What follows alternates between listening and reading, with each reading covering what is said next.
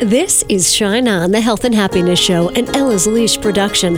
Heard as a podcast around the world, but heard first on radio stations 100.7 WHUD FM and Real Country 920, 1260, and 1420 AM, all in New York's Hudson Valley. Shine On, bringing you healers and dreamers and people who want to make life richer. It's your time to shine on.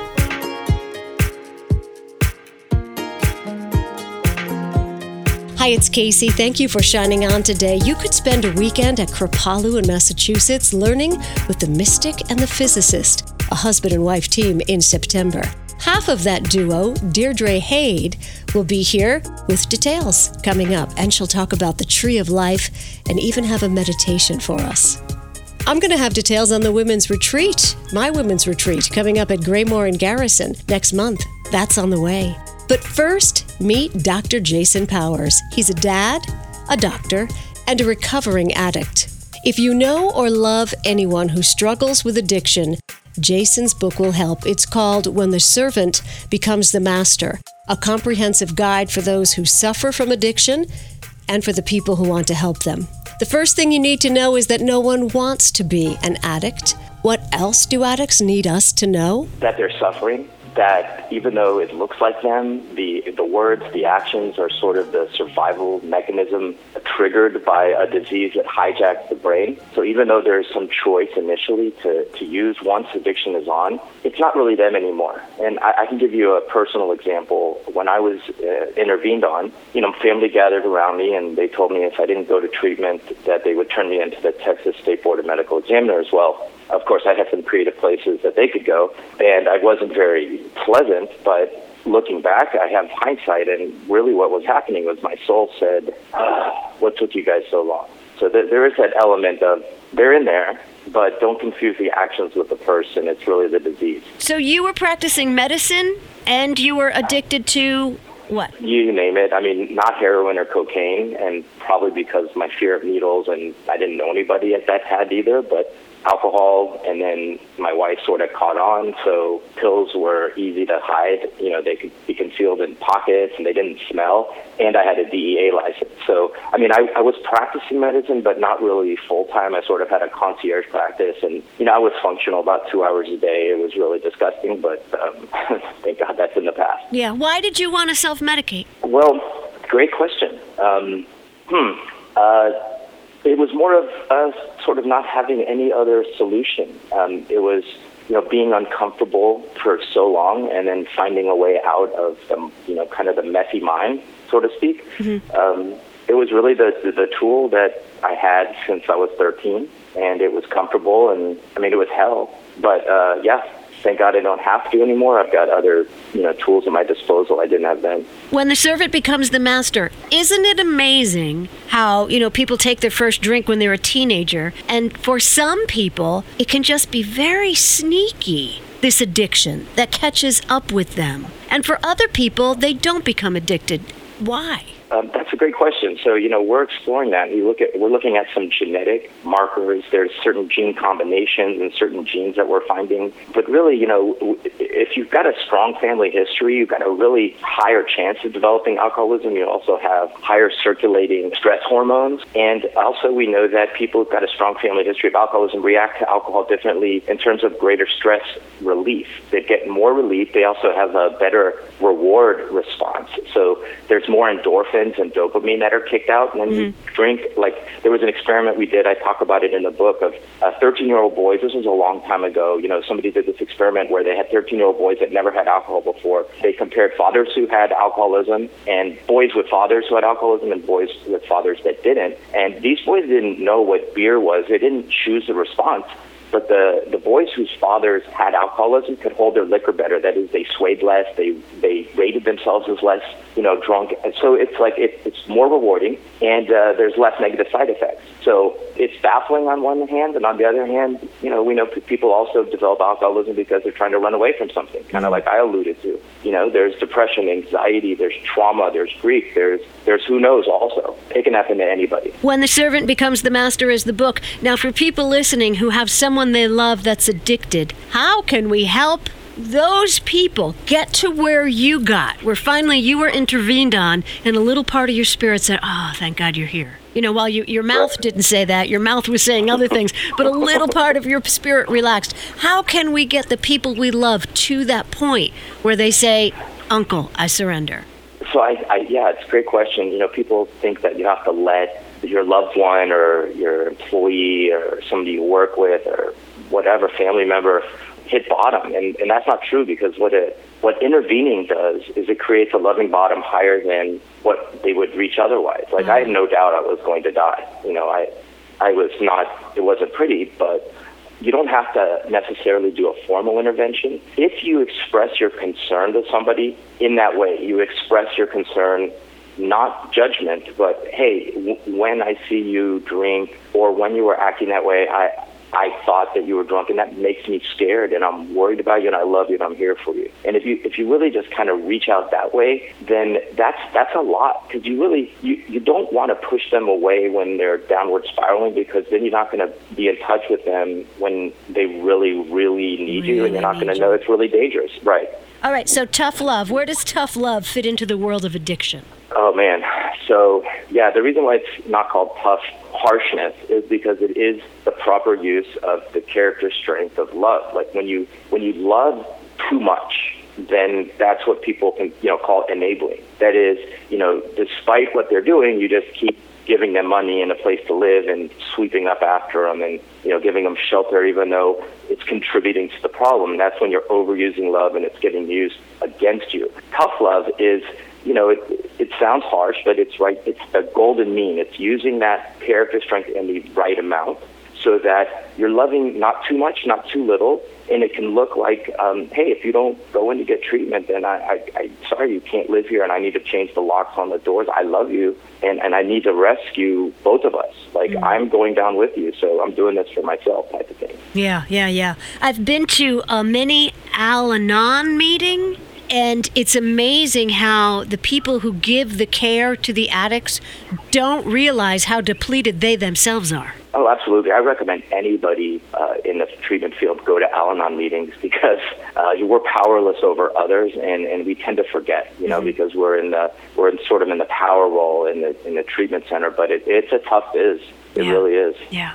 Neuroplasticity. Talk to us about what the brain can do when recovering from addiction studies have shown that you know alcoholics have brain shrinkage. It's called atrophy, but we know like within a very short period of time, the brain can actually regrow. It develops volume again to normal. Um, it does take a long time the longer you drink, but you know the brain is amazing. It's like a piece of clay. So you know your brain and your body is going to respond to whatever you do. So whatever habits you create, your body, your brain are going to lay down pathways that make it easier to do. That's why we're sort of able to eat in the dark. But like we start out as infants, we stink at eating. Like we get food on our face, on mm-hmm. the floor. We're just terrible. But now it's become so much part of our body um, and brain that we could do it while we're talking. We could do it while we're walking. But infants can't do that. So the same thing is with sort of recovery, and that is like when you make new connections and you start to, you know, have nurturing relationships and develop meaning. All these things rewire the brain so that it's positively affirming and it sort of uh, fuels the fire of recovery. So let me ask you this: What do you reach for now instead of a drink or a pill?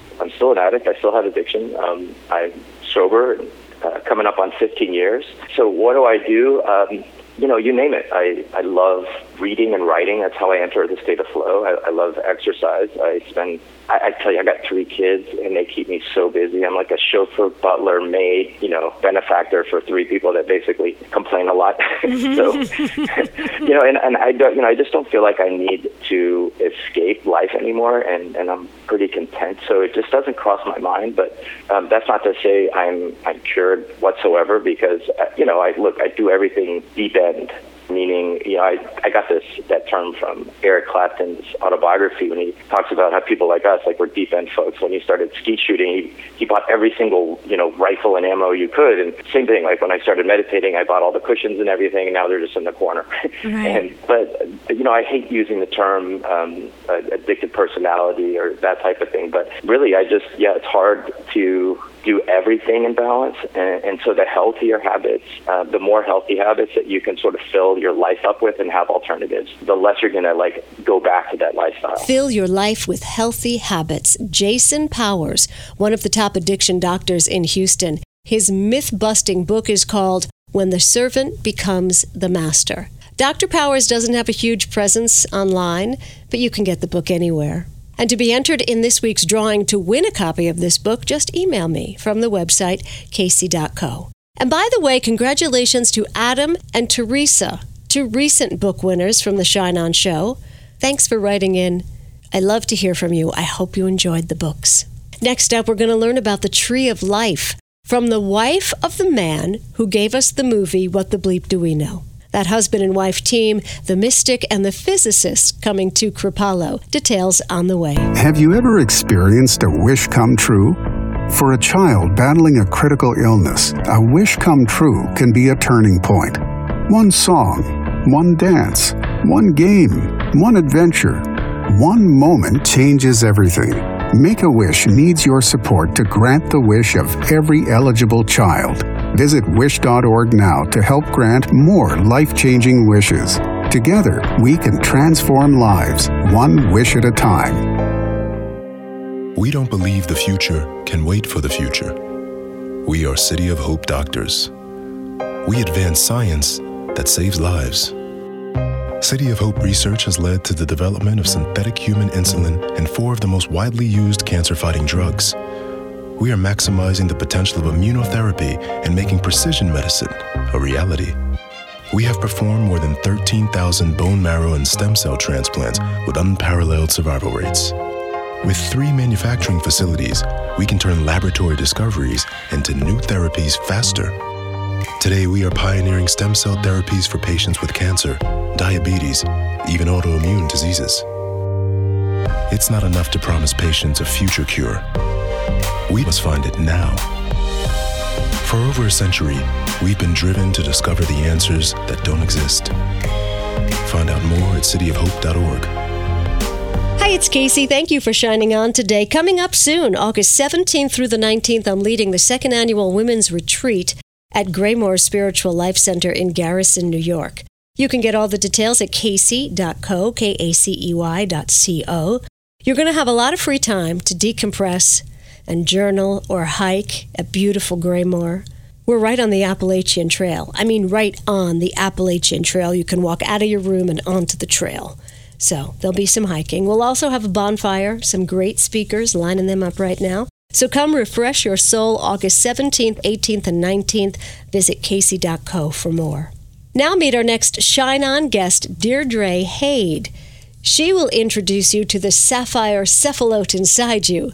Deirdre is the creator of the Radiance Journey, an energetic practice for personal growth. She's part of Jack Canfield's Transformational Leadership Council, a student of A Course in Miracles. This mystic is married to a physicist, and together they will present a weekend retreat at Kripalu in Massachusetts in September.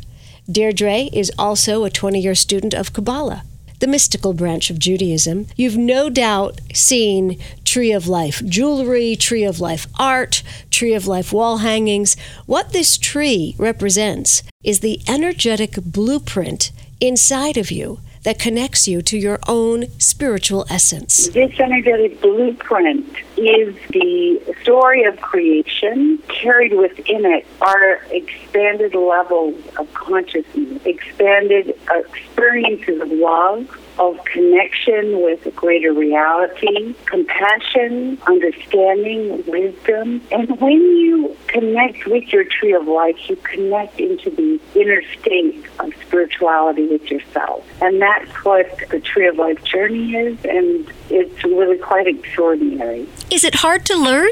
Not hard to learn at all. And I have a guided meditation which takes you through the tree of life, where I explain what each component of the tree of life is. I also have on my website several pages of information for you to learn about the tree of life. Simple system. Now, how long is this meditation? 35 to 40 minutes. And uh, it takes you through the 10 Sephirot. Now, the Sephirot, you would think of them as chakras, but they're different than chakras, but they're an energy point in your body similar to a chakra. And there are 10 sephirot, and these sephirot translated, sephirot is a Hebrew word, they mean sapphire. The direct translation is sapphire. That's amazing. I see cephalot all the time in crossword puzzles, and I have no idea what they're talking about. That's what they're talking about. Deirdre Hade, we are talking about your Tree of Life meditation, just 35 minutes long. We're going to find it on your website. You are quite the expert on all things, you know, relating to the divine. And what I loved, I, I came across a little tidbit that when you were just a teenager, you ran into Joseph Campbell. Yes, my parents, who were academics at the University of Tennessee, uh, were part of a group who brought Joseph Campbell to the University of Memphis. And because of that, I got to meet him uh, after he spoke in the auditorium. And I got to have a personal conversation with him for about an hour. I know from the film The Graduate, uh, one of the characters was warned to go into plastics or something like that. Right. And you were warned not to go into anthropology by That's the right. mythologist, the American mythologist, Joseph Campbell himself. Why didn't he want you to study anthropology, which was going to be your field? He said that I already had what all anthropologists were looking for and that it would ruin it for me. So not to go into anthropology. What are anthropologists Yeah. looking for that you had? I also was a dancer and choreographer, and he said he felt I should continue and be a dancer. He said that anyone who goes into anthropology is actually looking for consciousness, looking for themselves, looking for a deeper connection with life. So he said he felt that I should continue with dance because he felt that anthropology would actually shut down what it was I had. So obviously he must have seen something that at the time I didn't quite understand. But I listened to him and I, I went into dance and, and choreography and I enjoyed it tremendously.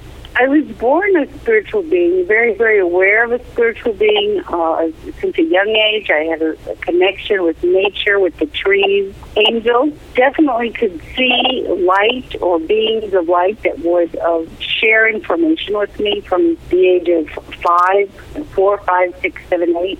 So the dance, uh, it didn't bring me spirituality, but in dance, I truly had spirituality. I felt a connection. I went into a state of oneness, a transcendent state. I was ecstatic. So I'm really glad that that was the path I chose. Do you ever think it was a coincidence that you were introduced to the American mythologist Joseph Campbell when you were just a teenager? No, I don't think it was a coincidence at all. I think it was uh, synchronicity between souls. And I'll tell you something so interesting is that uh, I recently uh, got married about four years ago, and my husband and I were looking for a house uh, here in California, and we actually found our dream house on the same street that uh, Joseph Campbell's all his writings, his archives are kept at the Pacifica Institute in Montecito, California. So I walk by his um, the building with all his archives every day.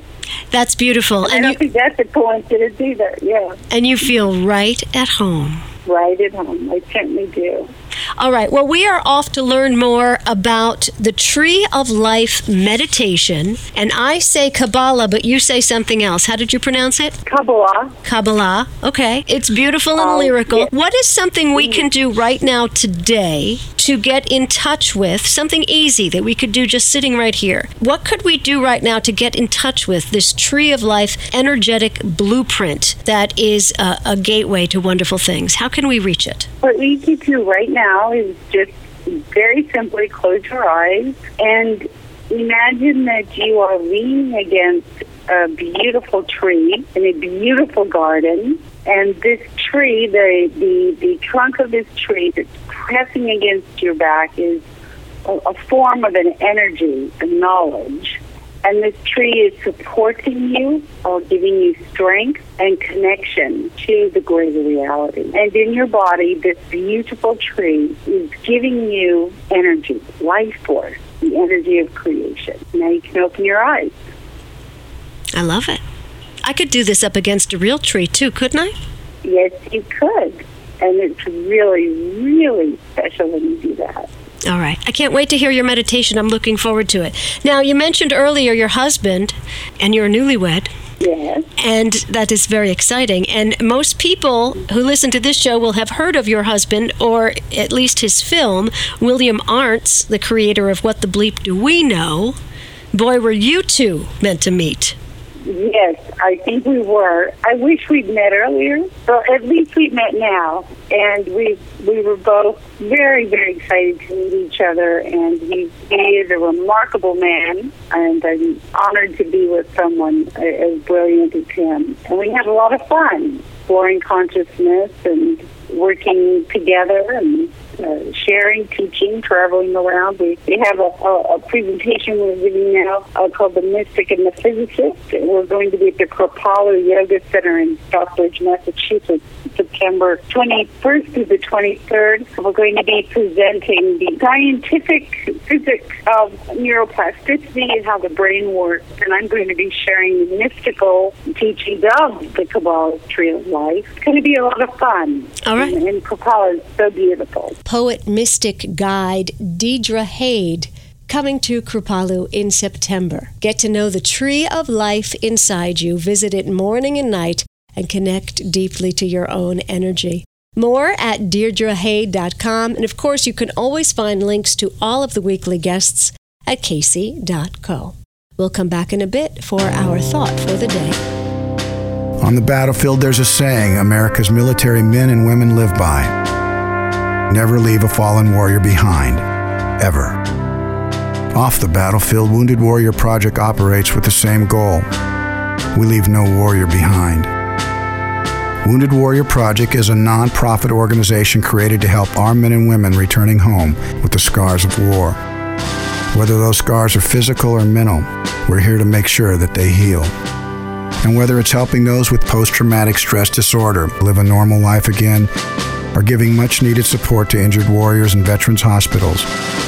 Because no one deserves our help more than the men and women who risk their lives to keep us safe. Wounded Warrior Project. We never leave a fallen warrior behind. Ever. Learn more about what we do at woundedwarriorproject.org. Right now, Doctors Without Borders medical teams are operating in some of the most remote and dangerous corners of the world. When front yards become front lines, when disaster erupts, when disease rages, when communities collapse under crisis, at the crossroads of conflict and epidemic, where there are no hospitals, that's where we operate. We go where conditions are the worst because that's where we're needed most.